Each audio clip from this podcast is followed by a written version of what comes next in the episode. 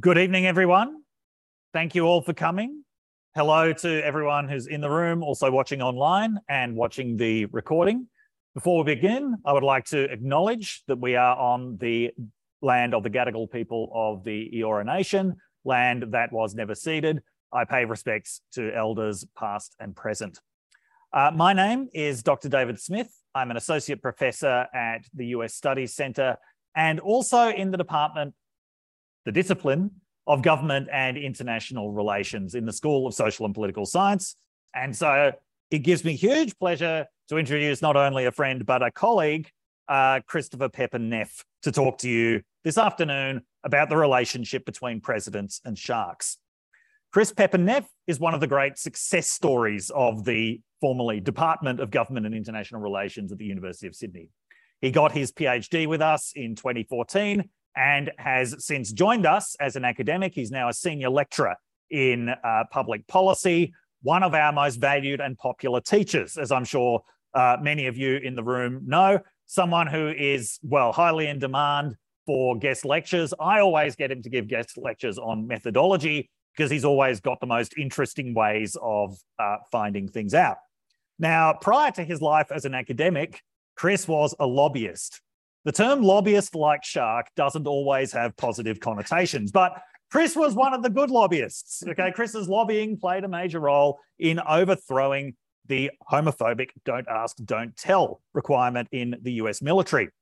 Um, Chris has written books about both of these topics. So in twenty nineteen, the book based on his dissertation, Flaws, Shark Bites, and Emotional Public Policymaking, uh, was released. That was described by Rodney Smith, who is the head of School of Social and Political Sciences, as the best example he had ever seen of a thesis being turned into a book. I highly recommend it. It was also, I've got to say, the greatest book launch I've ever been to. It was held at Sydney Aquarium. And uh, while, while Chris was talking, there was this turtle going up and down, uh, I remember. Uh, in twenty twenty-one, Um, he released uh, L G B T Q Lobbying in the United States, uh, published by Taylor and Francis Limited. Um, just uh, before I hand over to Chris, I was uh, talking with him beforehand. Uh, we, we share a favourite painting, or one of our favourite paintings. Um, it is by uh, John Singleton Copley, and it's called Watson and the Shark. It was painted in seventeen seventy-eight. You can see a version of it in the National Gallery in Washington, D C, but there's a much darker and scarier version of it in the Detroit Institute of Art, uh, which is I, where I first saw it. So it dramatizes a shark attack in Havana Harbor um, in the seventeen seventies. And uh, one of the things that this painting reminds me is that the cultural obsession with sharks goes back a very, very long way. And the representation of sharks as kind of the scariest thing possible, that didn't begin with Jaws, it didn't begin with Shark Week. Uh, it began a very long time ago. It basically uh, began when humans were able to represent uh, sharks. Now, to look at the very unique relationship between sharks and U S presidents, because I've spoken long enough, I will now hand over to Christopher Pepin-Neff. Thank you. Thank you so much, David. Um, so David, uh, I, if I can just speak his praises for just a couple of seconds, um, was so generous. I said um, that I had an article that had come out in the Washington Post about the role of sharks and presidents. And I said to David, you know, would it be possible to do a talk at the U S Studies Center? And he sort of jumped and said, you know, I'll do whatever I can to make this happen. And so today is really a testament to, to his work and effort. And so thank you very much, David. Um, American presidents are apex politicians. They cruise the primaries looking for opportunities to nibble the competition. They lurk in the shallows of a debate for the moment to strike, and then they attack. Like, uh, there you go again, or I will not make age an issue in this campaign, um, where we saw President Reagan use discourse to command a room and slip beneath the surface. American presidents also use their skills and abilities to be seen as unique heroes in society. But for every hero, there is a villain. And in many cases throughout history, sharks have provided a foil for American presidents to gain acclaim. Sharks represent a certain type of ungovernable problem, as illustrated by the noted author, uh, Neff, twenty fifteen, in the article, Jaws Effect, where there is perceived intent when shark bites occur, right? You think the shark meant to bite the person, which is different than perceptions that exist around other accidents in nature. For instance, there's been no government war on lightning, even though lightning strikes accounted for eleven fatalities and sixty-nine injuries in twenty twenty-one. Do you know how many shark fatalities there were in twenty twenty-one in the United States? One.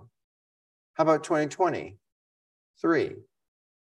Holly, twenty sixteen, notes that there are documented total of four thousand one hundred one lightning-related fatalities per year around the world. four thousand one hundred one around the world for lightning-related fatalities.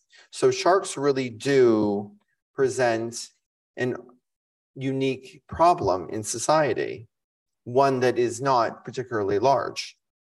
So the focus of this analysis is on presidents, because it's they who motivate the political narrative. Don't worry, there'll be plenty of shark stories.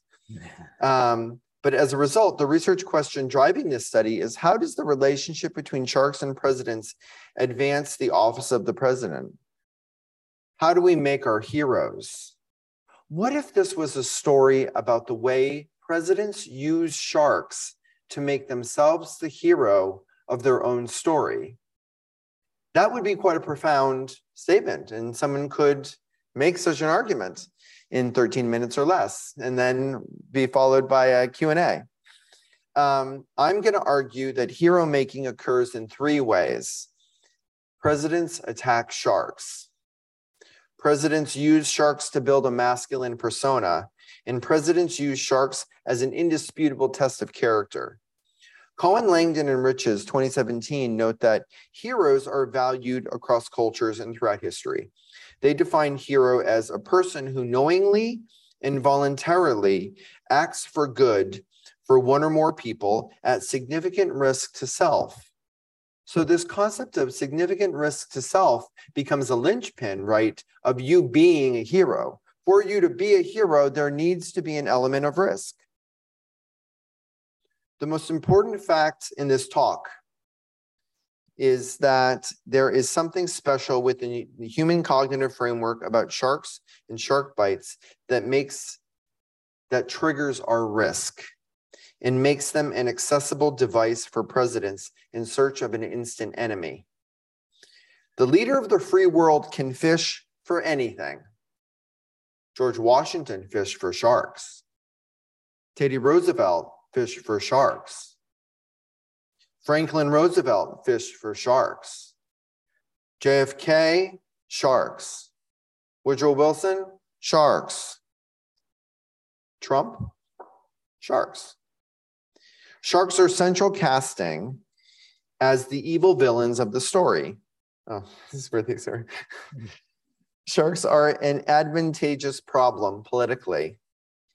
The issue here is a perception of how disproportionately bad sharks are. It used to be said that a good shark is a dead shark. Indeed, shark bites occupy a disproportionate amount of space in the American psyche. This concept known as probability neglect that Sunstein and others talk about.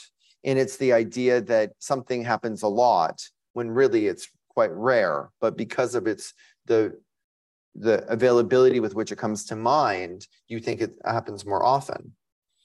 So we see here at the last, once again, Neff twenty fifteen states that the Jaws effect functions as a blame casting device that informs causal stories. And this can be seen in the way sharks have been maligned by presidents. And this occurred since the start of the American experiment. For instance, some presidents were simple observers like George Washington. Let's see, where's George Washington? George Washington, who recorded sailors taking on board sharks in seventeen fifty-one during his expedition to Barbados. George Washington writes here in this journal article, in, in, the, in his journal in seventeen fifty-one, sharks. The fish from its peculiarly formed jaw and teeth is also called a dogfish. Some of the species are harmless to man, but others are particularly ferocious and dangerous. They are numerous and found in all parts of the sea and along the shore. That's George Washington in seventeen fifty-one. This is the point that David made. That's two hundred seventy years ago. And, um, and we're talking about how dangerous sharks are found along the shores of the coast. From George Washington. Others were more active, like the famous New Jersey um, fatal shark bites in nineteen sixteen that drew the attention of President Woodrow Wilson. Sorry about that, I don't, I'm out of order. Um, Woodrow Wilson in nineteen sixteen, whose shark bite incidents made it onto his war cabinet agenda. So we're in the middle of World War One. And there were a series of shark bite fatalities in New Jersey. And this is going to make it onto the war cabinet agenda. And he's going to deploy the Coast Guard to go and kill the sharks.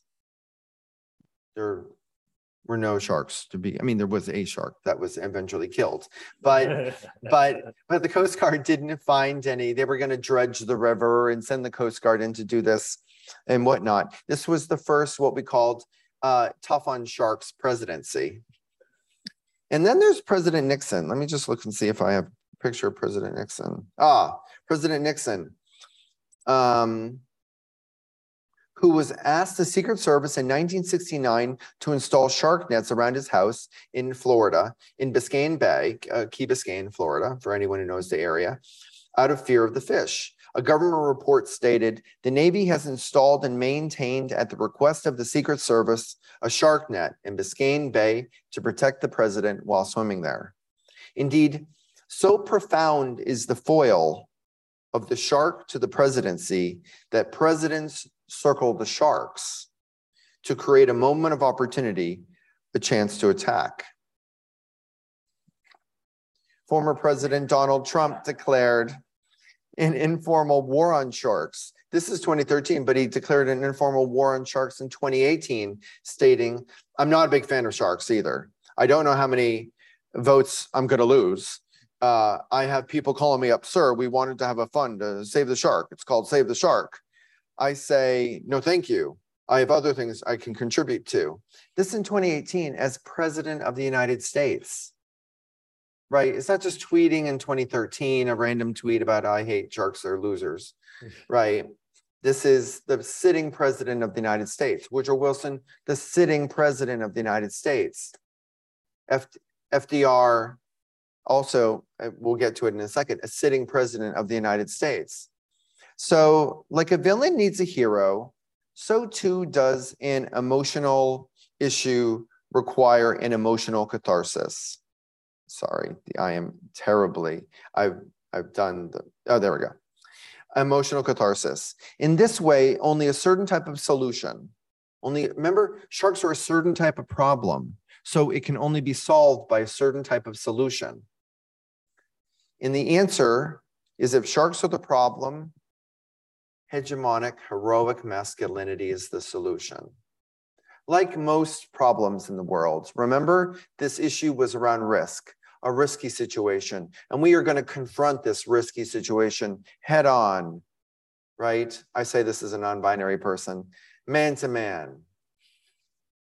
Um, so hegemonic masculinity, uh, Ray Winconnell, two thousand five, is noted as the pattern of practice, that is things done not just in a set of expectations and identity, that allow for men's domination over women to continue, but also it exemplifies the currently most honored way of being a man.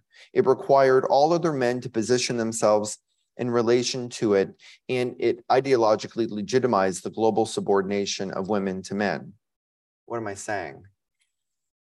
The utilization and demonization of sharks by presidents furthers an agenda where the core elements of masculinity are seen to provide superiority over nature's most powerful and ruthless foe. The masculine superiority is seen as evidence of one man's superiority over other men, but more importantly, men's superiority over women. Sharks are a device to establish the masculine superiority and exceptionalism of an individual, to create a hero, and to establish the qualifications for being considered the most powerful person in the world. In addition to this, you didn't think we were going to go here, did you? In addition, it's at this stage of the analysis we are reminded that sharks often constitute a manufactured crisis that's being responded to, to a preemptive tragedy to be overcome, an entirely constructed per perception of masculinity, which is performed in ways that provide cultural relief and catharsis. We see evidence of this. One second, I'm going to find. We see evidence of this with the, with President Theodore Roosevelt's Rough Riders, right? There were Rough Riders. What made them rough? That they went through uh, the Spanish-American War, that they went through the swamps, through shark-infested swamps. That's part of what made them rough, was that he faced this risk, that he created a hero dimension to his personality by going through shark-infested waters. Or the story of Franklin Roosevelt fighting a two hundred thirty-five, where is it? Fight, fighting a two hundred thirty-five pound shark for ninety minutes, landing him in nineteen thirty-eight. This act of masculine aggression was particularly powerful given that he was living with a disability following his diagnosis of polio in nineteen twenty-one. In addition, John F. Kennedy famously swam through shark-infested waters in nineteen forty-three following the downing of P T one oh nine during World War Two. So that's John F. Kennedy, Franklin Delano Roosevelt, Teddy Roosevelt, Donald Trump, right? Which is not the usual sentence. Um, but importantly, the facts behind these narratives are not in question. I just want to be clear that the facts are not in question behind these narratives. I'm not questioning Teddy Roosevelt, uh, Franklin Roosevelt, or John Kennedy as heroes. The research question is, what is it about these interactions with sharks that provides the cultural purpose, purchase and political capital that contributed to their legends, that helped build their hero status? So finally, I just want to note in just a minute or two that there is an interplay between sharks and presidents that is seen as an ultimate test that reveals the presidential character, right? Presidential character is like a thing. It's like a qualitative thing. Does this person, can they hold presidential character? And um, it, it, presidential character includes the ability to make difficult choices, to make tough decisions, to display honesty, theoretically, and to rise above adversity. Right, the, the, those those would be idealized, and James Barber published a well-known study in, on a presidential character in which he studied personalities to predict presidential performance. Barber believed that presidents can be characterized as positive or negative, and active or passive. His findings indicate that positive, active presidents were people like F D R, Teddy Roosevelt, and there were other people who were seen as less successful. So in conclusion, there are three features that come to mind within this examination.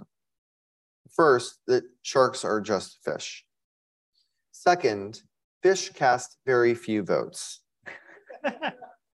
And they might win even fewer elections. But what I've attempted to articulate, articulate is a nearly three hundred year history between American presidents and sharks, where the president is the attacker. Presidents have manufactured crises related to sharks to show their masculinity and promote their status as heroes. Here, sharks are used as a device to build a narrative of masculine superiority, and where the interaction with a shark is seen as a sign of authenticity and character building. Thank you very much. Yeah.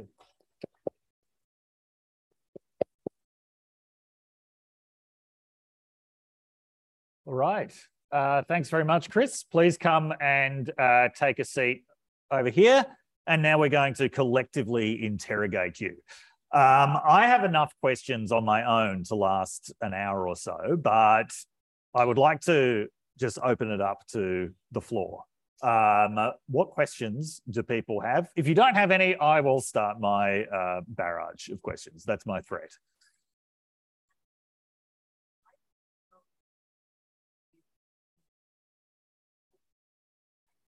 Um, the genesis for making the connection. Um, I kept bumping into these stories just in the course of, it's actually in the introduction of the book, Flaws, Shark Bites, and Emotional and Public Policymaking. And at the very beginning of the book, um, oh, and this is for someone in the audience, maybe the person who asked the first question gets the book. Is that maybe the rule? Um, but yes, it, I, I pre-signed. Uh, but, but, the, uh, but the point is that, that there, it pops up in history and no one has ever looked at this. This is the first talk of its kind anywhere in the world. And um, it just, um, it like, I have ten stories. There's only, how many presidents are there? forty, forty-six. forty-six presidents, and ten of them have shark stories. That's twenty-five percent, I mean, that's a lot of shark stories for presidents. Um, I don't know how many, how many have bald eagle stories, but that's a lot of shark stories. Good question.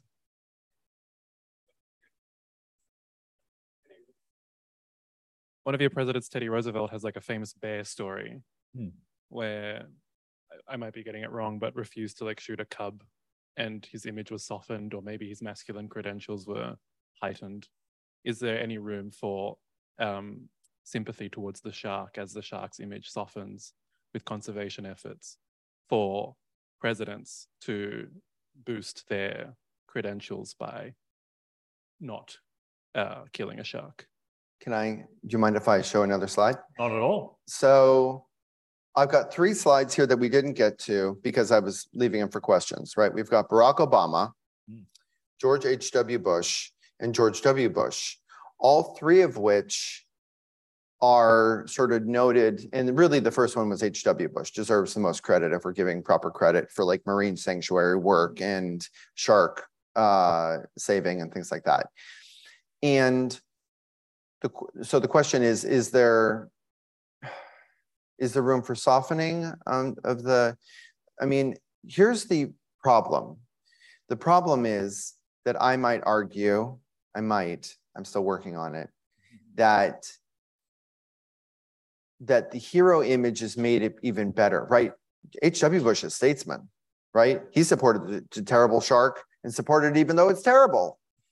Right, that's that's kind of statesman he is, like the pro shark, you know, supporting statesman, and that's also creating a hero image that is also sort of to a certain degree based on masculinization of uh, respect for, you know, predatory, you know, I, I respect the strong wildlife. So I I'm not sure it's conceivable that this is a slightly even more evil um, answer to the question, right? Than, than admitting that I don't like sharks and I don't like them, and you can like them if you want to, but, but they're not my cup of tea, um, which some people would say. So I think it can go both ways, but I think it's even in the good cases where they're saving sharks, I think they're still building an identity uh, that is heroic. Before we get on to the next question, I'd just like to um, add something to this question, which is uh, our colleague Charlotte Epstein wrote a book back in two thousand eight about whales. That's right. We are really the marine life politics department, uh, large marine life politics, uh, politics department. And she was looking at the global decline of the whaling industry. Mm-hmm. And she argued that it was because whales came to be seen in a fundamentally different way. And one of the major Um, reasons for that was the advent of water parks like SeaWorld, mm-hmm. uh, where the whale was transformed into this, from this big mysterious floating source of oil to this cute thing that did tricks to humans. And she was saying that the whale toy industry was, those little toy killer whales that came out of San Diego were particularly important for the way that the image of the whale Uh, changed until whales came to be seen as synonymous with the environment itself and looking after the um, environment. Now, I did notice you've got a picture of Barack Obama with a toy shark yep. there. But uh, do sharks suffer from not being as, for what, for want of a better word, toyetic as uh, as other animals. In conservation psychology, it's called uh, charismatic megafauna. Mm. So that the, the large, stuffy, fluffy animals that you can that you want to hug, right? You want to you you you you want to buy the yes. Sharks um, suffer from their. Um, in my book, I also talk about. It's, there's an eye flicker test that you can perform with um, with babies and primates, um, and and it came out identical that sharks were just scarier. Mm. That the the dead eyes and the the glossy skin and the you know the the gums that always get me. Yeah, the, yeah exactly. The, and the teeth and the whole thing. I mean, it's not as warm and fuzzy as you know. Other animals are. Mm. Yes. Um, I think there was another question over here. Um, I was just wondering, like, how would you apply this to the Australian context where sharks are such a sort of stereotypical part of the international image of the country? Mm-hmm. I mean, you. So I, I'll be interested to hear what David has to say about this as well. Like, I mean, I would, I was talking uh, this afternoon about Colin Barnett, Uh, who had a tough on sharks. Uh, he was the Western Australia premier for like a decade, and he had a and he also represented Cottesloe. If anyone is anyone here from W A, no, no W A, a little, a little bit, and and Cottesloe Beach is sort of like the Bondi of W A. That's a terrible sentence, but I'm going to go with it. Um, but but for our our audience, and um, it's it's. Uh, again, a charismatic beach, and um, in Colin Barnett represented that constituency that was local to it and was virulently anti-shark, and then became premier of the state of Western Australia, and took that to a statewide agenda, um, and so and, and used to get the hooks and go kill the shark and hunt the shark, and we're going to dominate nature, and very very on point with sort of a heroic, hegemonic, masculine picture. Um, and uh, can I tell one, sorry, super, yeah, yeah. super fast story? Yes. Does everyone know why Australia has, um, one, of, one of the reasons why, so there are two stories I would share about Australia's relationship with sharks. The first is in Aboriginal carvings um, in Manly, the, um, there are carvings of uh, sharks and large fish, but it's they're it's believed that we're dealing with sharks, and um, there are the point that's being conveyed by the carving is that there is danger coming to sh the coast, and the shark was representative of colonists and settlers. And that was part of the way that they were communicating the, the degree of threat. So that dates back to the First Fleet. Then the second I would note is that on the First Fleet, do you know where this idea that Australia was a crazy country and it had, was surrounded by all of the crazy animals like sharks and snakes and spiders and things? Do you know where that came from originally? From the penalists. It was um, Sturma, nineteen eighty-five, wrote a book on uh, how when the First Fleet were coming over and the convicts and other people were coming over, they were, in order to get them to try to not escape from Sydney or from wherever they were, um, Botany, and from wherever they were, they were told these stories about Australia as a land of the most Um, dangerous sharks, man-eating sharks that will come up and get you.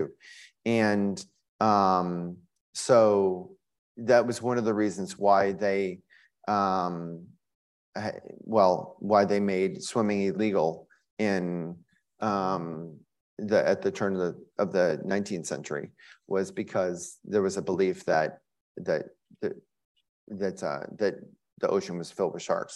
So anyway, so there's, that's a, that was a lot of information. Um, but, but anyway, that's, that's sort of, that's my take on Australia. Yeah, look, when, when I was at the University of Michigan, um, Americans would constantly come up to me and say, I really want to visit Australia, but there are so many things there that can kill you. I'd be like, Detroit had six hundred homicides last year. Mm-hmm. Um, I mean, yeah, it is the, the social construction of Australia as a fundamentally dangerous place because of mm-hmm. uh, all, all of its wildlife. Um, yeah, we take that as a natural fact mm-hmm. rather than, you know, the, the overwhelming majority of people who die in snake bites in the world die in the Indian subcontinent. Mm-hmm. Uh, they're, you know, it's it's been something like fifty years since anyone died of a spider bite uh, in, um, you know, in Australia.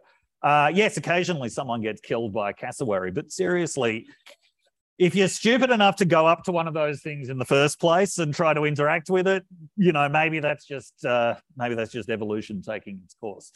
Um, are there any other questions? Because I've got a few uh, kind of questions and observations I would like to. So okay, okay, I'm going to um, okay. uh, ask you a few things here. Um, the first thing here, okay. From an international relations point of view, and this comes back to this point about Australia, is one of the P R problems that sharks have that they are creatures of no nation, right? So, you know, humans are land-based animals. Every animal in the world is associated with some kind of country, and including the, a lot of the really dangerous ones, they take on this totemic significance because they are associated Uh, with, you know, with a country. Um, you know, even the rattlesnake, mm-hmm. right? The goddamn rattlesnake becomes this symbol of American independence and orneriness mm-hmm. uh, during the American uh, Revolution. You're far more likely to, you know, have a negative encounter with a rattlesnake than with a shark. Um, and is part of the problem here that sharks are creatures of no nation? These predators that come out of this primeval space called the sea that isn't really controlled by anybody. Um, uh, that, yeah, so they're, they're really out of human political space. That's a really interesting observation. It's a really good question, and I have a reasonable answer. Okay.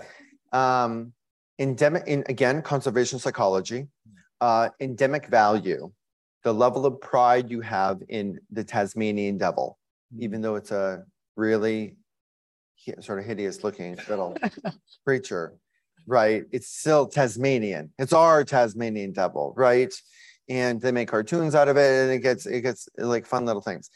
So um, I um, did a survey in uh, South Africa uh, before and after a shark bite, and which is very difficult to do, by the way. Figuring out when a shark is going to bite someone is very hard.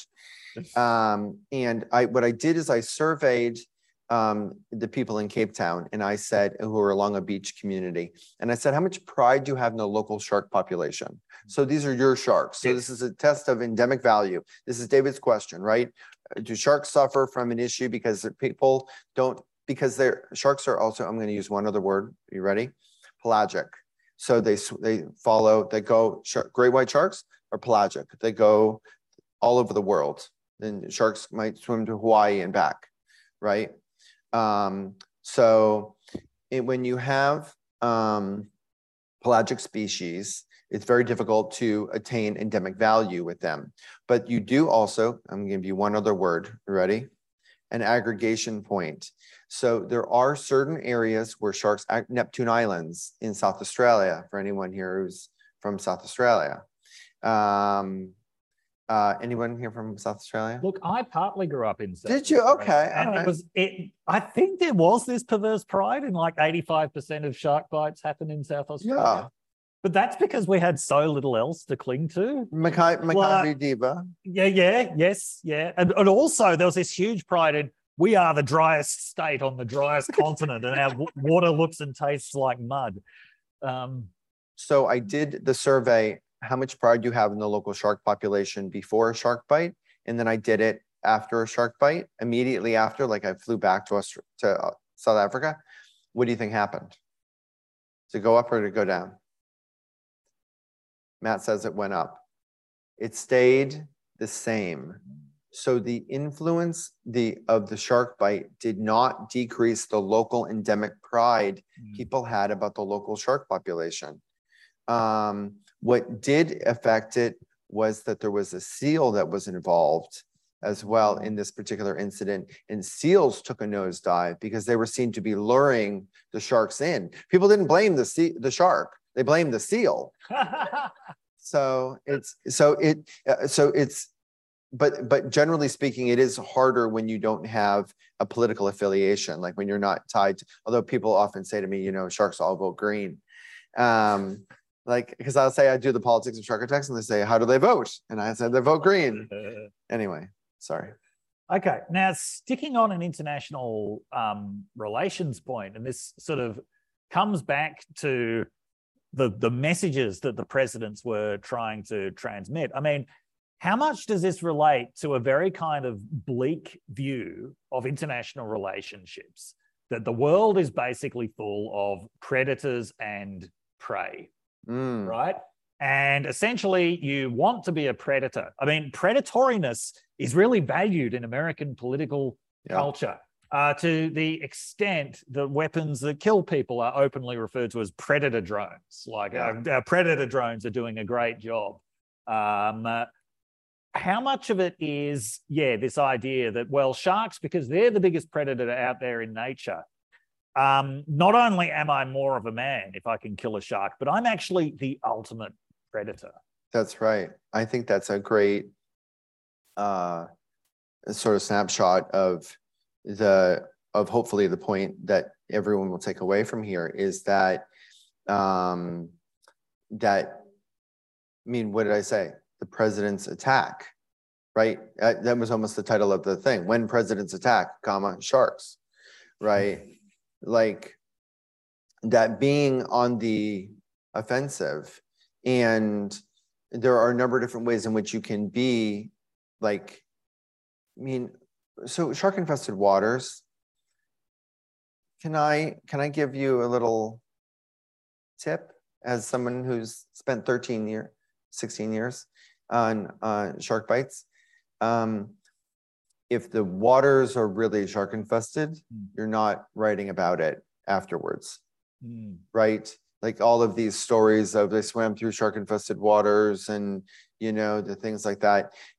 You, your, your story is different. The story is a different one.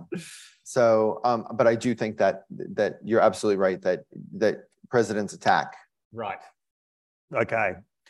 Um, something else I'd like to address is, there's, in some ways, a deep bias against animals that goes back to the beginning of Western political theory, mm.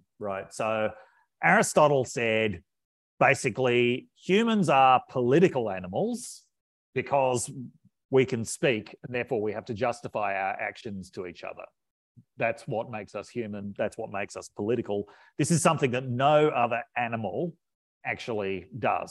Now, I think Aristotle did have a significant point, but that also inaugurated a real sense that animals weren't really worth considering at all. Mm. And in fact, a lot of philosophers went a lot further than Aristotle had gone, and they basically said animals don't really think, animals just respond to, uh, you know, to stimuli. Mm-hmm. They're not, uh, they're not, they're not intentional Um, animals at all. Okay. So I find this really kind of fascinating paradox around sharks and also other predatory animals, where on the one hand, there's this sense that part of the reason why they're so dangerous is because they are just responding to, uh, you know, to stimuli, blood in the water um, with sharks. And yet on the other hand, we also hold them responsible for uh, accidents, incidents, uh, bites. We hold them responsible as if they could be adjudicated by human standards mm-hmm. of, uh, of in, intentionality. Um, I mean, how do we resolve that? So I did a study with Tom Winter at uh, Sydney Aquarium, and we walked eight hundred people through the shark tunnel. Okay, you know what my ethics application looked like? It was um, eight hundred people went through the shark tunnel, and we asked them one question. Well, we asked them two questions. One, uh, how much, what level, what's your level of fear of sharks before and after? And then there was one test question. Do you think the shark is looking at you? Because we wanted to test this question of intentionality. Guess how much, uh, what's gonna happen? Uh, I think the shark sees me. Do you think the shark's looking at you? What, what's, what, do you think the shark's looking at you? The shark is looking at them. And is my level of fear gonna go up or go down? It's gonna go up. So that's true. For people who didn't, that, that's, that's true, and I'm gonna get to it in, in ten more seconds. For if I don't think the shark is looking at me, what happens to my level of fear? Goes down by twenty-six percent. So we know that we can, if we eliminate this issue of intentionality, right, this conflict within a species that we wanna judge, but also condemn. But I can prove to you, I can provide a statistical model, a quantitative way to reduce fear of sharks, which is to reduce the degree of intentionality.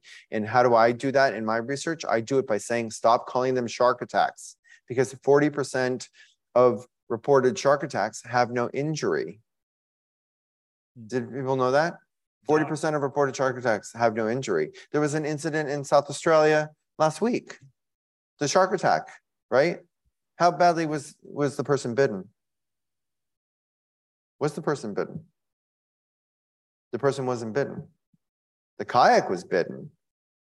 Kayak is very serious condition. But the person wasn't bitten. The person wasn't injured. And this was called a shark attack, part of the forty percent. And so when you call it a, an attack, you create a model of intentionality that David's talking about that depresses support for sharks. And, uh, and that is, from an evolutionary biological point of view, intentionality wins. Um, De Deborah Stone would say the same thing, causal stories say the same thing, right? If you have a choice between accident and intent, people say it's intentional. Did the tree fall on your house by accident, or did your neighbor, were they, were they, were they mowing around it and hit it by accident? And it, oh, I've got a, I've got a conspiracy theory for you. Uh, that tree that you saw, that wasn't windy, that wasn't bad roots, that was my neighbor. And so it's the same thing with the eyes, it's the same thing with intentionality. Um, let's talk about the media, mm. right? So um, yesterday there was, it, it, it seemed like Christmas for the media yesterday when there was a very minor lion escape. Mm. Okay, so this was the first thing I saw when I woke up. Yeah, apparently at around six thirty in the morning, four lions, five lions, four of them cubs, mm-hmm. somehow got out of their enclosure. Mm. Now, they they were still enclosed. They were behind a six-meter fence that mm. keeps them apart from the rest of the zoo. They were apparently just kind of standing around. Mm. Uh, like, I can imagine my cat's doing this. Uh, they, these lions, if anything, are lazier than my cats. Like, I've seen these lions many times. I've never seen one of them standing up before. So, the, you know, this must be an early morning thing. Uh, and apparently they just sort of drifted back into their enclosure. Mm-hmm. One cub had to be tranquilized or something. Um, but the, the media coverage of this, finding the families who had been on the roar and snore adventure mm-hmm. and getting them to Hold describe their panic as they were woken up and herded into an enclosure. And, you know, they did manage to get some father saying, oh, yeah, I feared for my life, you know, if we, you know, what could mm-hmm. happen if we encounter a lion. Of course, these are the best fed lions in the world. I don't mm-hmm. think they're going to, yeah, eat you. When, I, I walked into a bottle shop last night at about six o'clock. The discourse is still going on. And in fact, someone was saying on a talkback radio show, yeah, we've got to remember this is a suburban zoo. This is really close to Mossman. Families could have been in danger. Mm-hmm. um, now, okay, so I suppose in some sense we've got to expect the media to make hay out of something that is as unusual as lions escaping, even if they uh, didn't escape. But you have been called on by the media now for about ten years to talk about um, sharks. Like every time there's a major shark incident, you get called on. Has the media actually got any better at covering this? Yes. Wow. Yes, it has. Um, so there's two things I would say about it. There's a recent uh, journal article in the Journal of Biology um, from me um, um, that analyzed New York Times reporting and what language they use. Like how many times does New York Times say shark attack in twenty twenty-two compared to what it said in twenty fifteen, right? So I looked at ten years of data, uh, twenty twelve, I looked at ten years of data, and it and the slope goes like this. Shark bite goes like this, shark attack goes like, or shark attack goes like this, it's flat, and shark bite is, is going up. And, um, and I've seen it uh, countless times. I saw it, um, I, I mean, I, I saw it just this week on the A B C, that media reporting is getting better.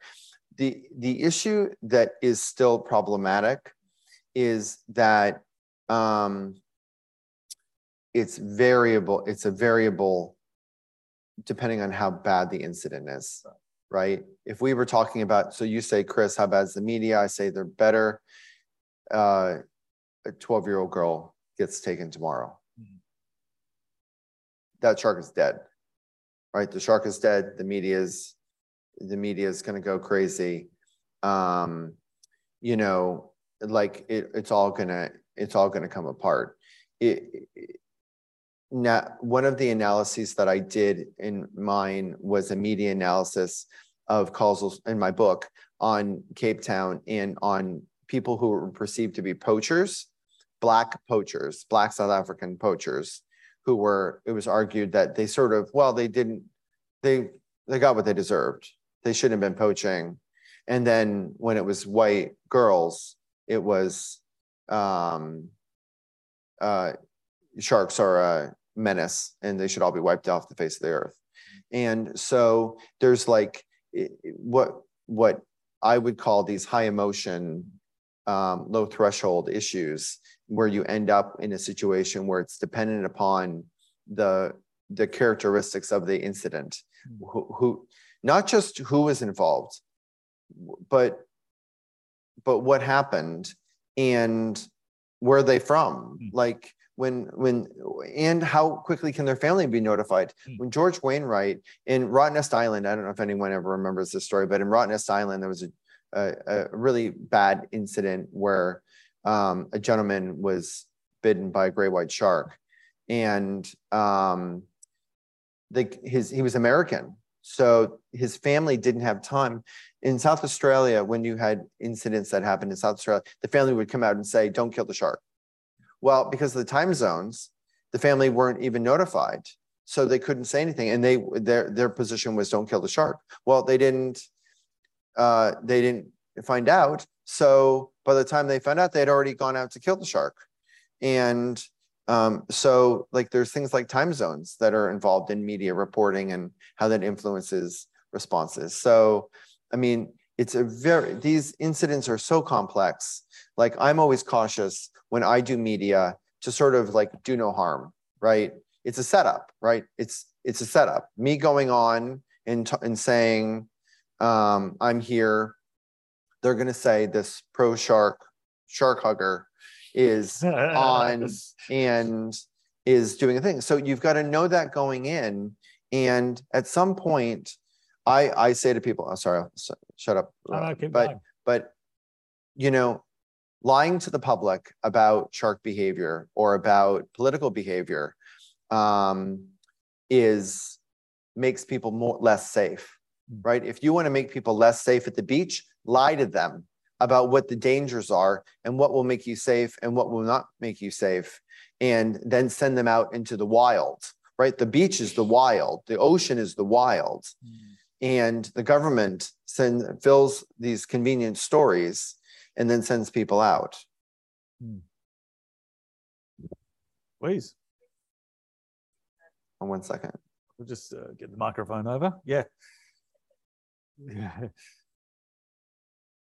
Thanks, Chris. in looking at the relationship between the shark and the American president and how they used that then to portray heroism and dominance.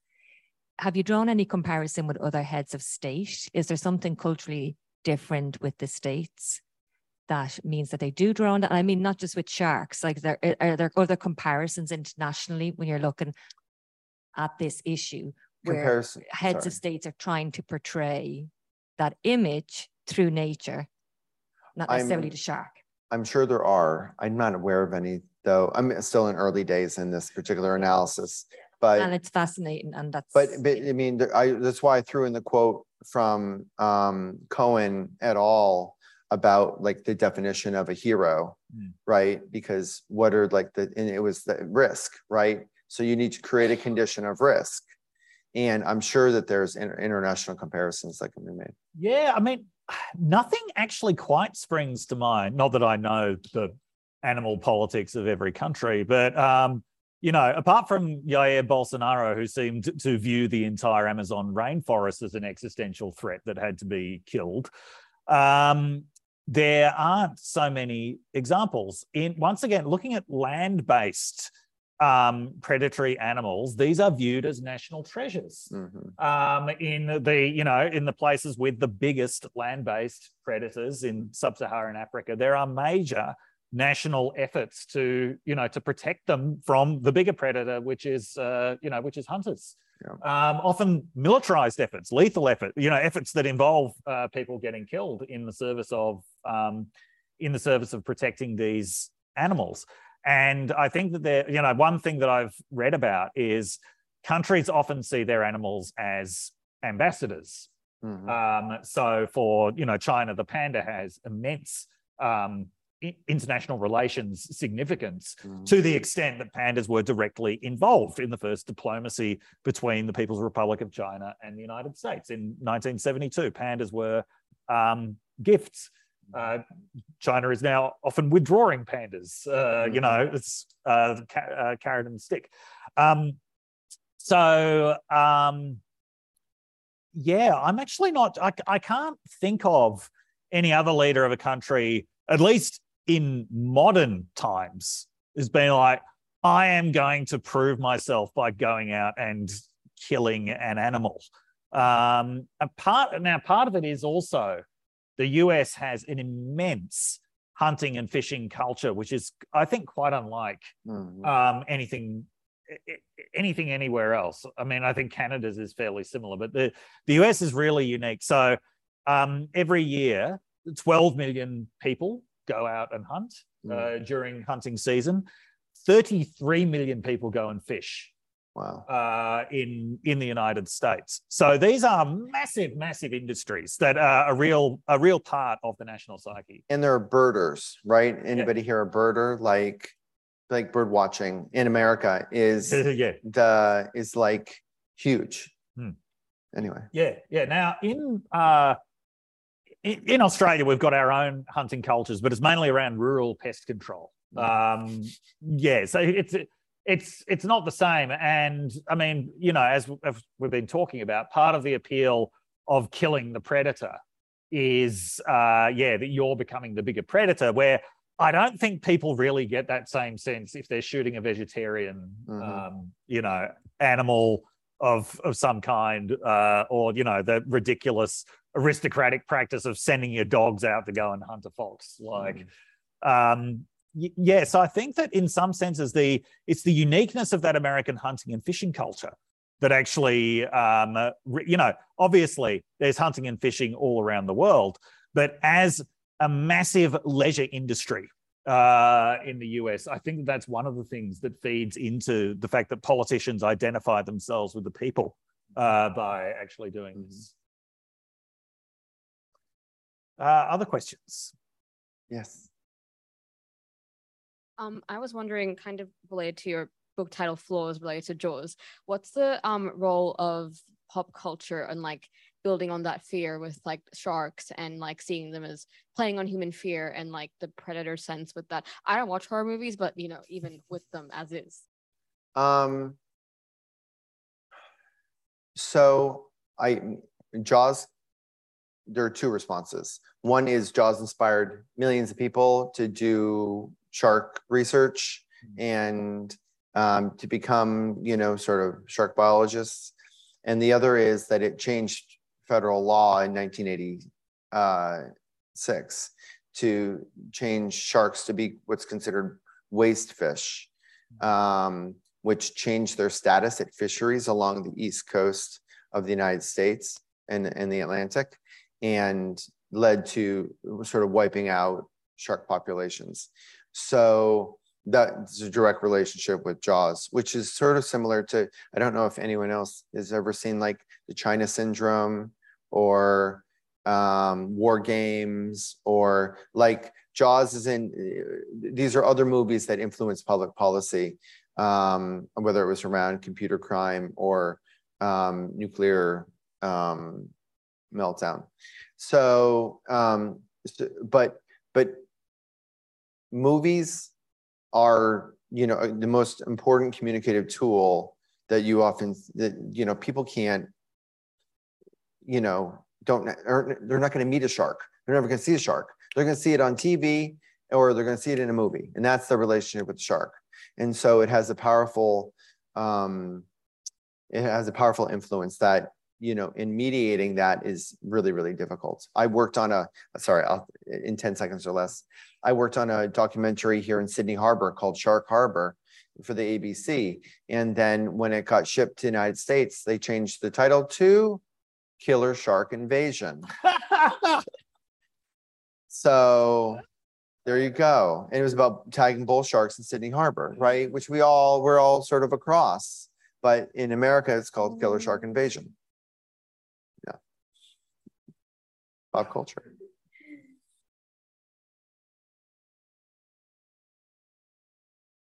Hi, thanks for the talk. Um, with, back on the journalist thing, she, you said shark bite instead of shark attack. I did. Would that be your sort of go-to term, or should it depend on the situation?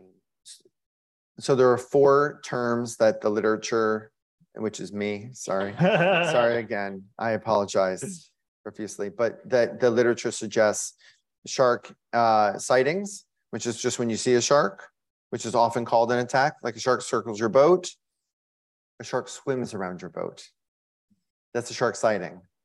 A shark uh, bumps your kayak or takes a bite out of your kayak. But again, not you, didn't know you're in the kayak. Sharks don't know you're in there. They're not, they can't see you through the kayak. So that's a shark encounter. So again, non, two non-injurious events. Then you've got shark bite and fatal shark bite. And, the, and I'm not trying to negate the, the tragic nature of fatal shark bites at all. Um, if, I'm trying to do the opposite. I'm trying to create a level of proportionality relative to what we're dealing with. So a shark attack on this kayak, right, in South Australia last week, is different than someone who lost a leg. I mean, they're calling it, and the media are calling it the same thing. And I think that does a disservice to people who, who've been really gravely injured. Um, any other questions? Ariel. I have a somewhat facetious question. Um, can you comment on dolphin politics and whether they provide like the hero narrative or even killer whales as predators of sharks? So, I mean, I have a very low opinion of dolphins. So, which is, I mean, they're, they, they sorry.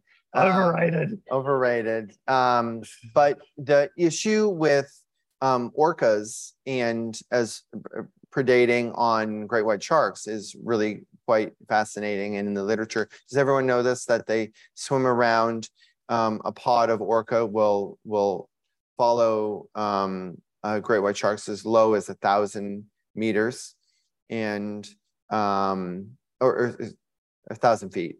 And, um, and they found a tracker. So um, a, uh, they had a tracker that they put on a shark, and the shark was eaten by an orca, by a killer whale. And then the orca pooped it out and it floated, and they were able to trace it and track it and see the orca fighting with the shark on the little camera. And um, so it's a very interesting relationship. I mean, they, they are the apex predator of the ocean. Orcas are vastly superior. And sharks, they, they eat uh, shark liver, which tastes like chocolate to an orca. So if anyone wants to leave here tonight with a little, this is all really dinner conversation uh, that I'm trying to, to throw your way. So that's what I would say. I don't know if that's helpful. I, um, just before we uh, finish up, I'd like to mention what I think is the greatest shark moment in pop culture history, which was on February first, twenty fifteen, the Super Bowl halftime show. Yes. Yeah, yeah, yeah. You know what I'm talking about. Featuring Katy Perry, surrounded by dancing sharks. Left Shark. Lefty Shark. Yes. Yeah. Possibly did more to humanize sharks. Yes. I think than any other, uh, you know, pop culture version of sharks ever. I mean, the song Baby Shark, if anything, probably made more people hate sharks, uh, yeah. especially parents who had to listen to it. Uh, but yeah, Le- Left Shark. It was like, wow, this shark is kind of really incompetent and bad at its job. Did everyone, does everyone know what we're talking about? Yeah, yeah. The shark was going like that. Oh, okay. Uh, if you YouTube Left Shark, yeah, yeah, it will uh, definitely come up. And it was the wa- most watched Super Bowl halftime show in history. Wow. one hundred eighteen and a half million viewers. Wow. In the United States. So hopefully that did something for sharks. Yeah. Seven, yeah, yeah.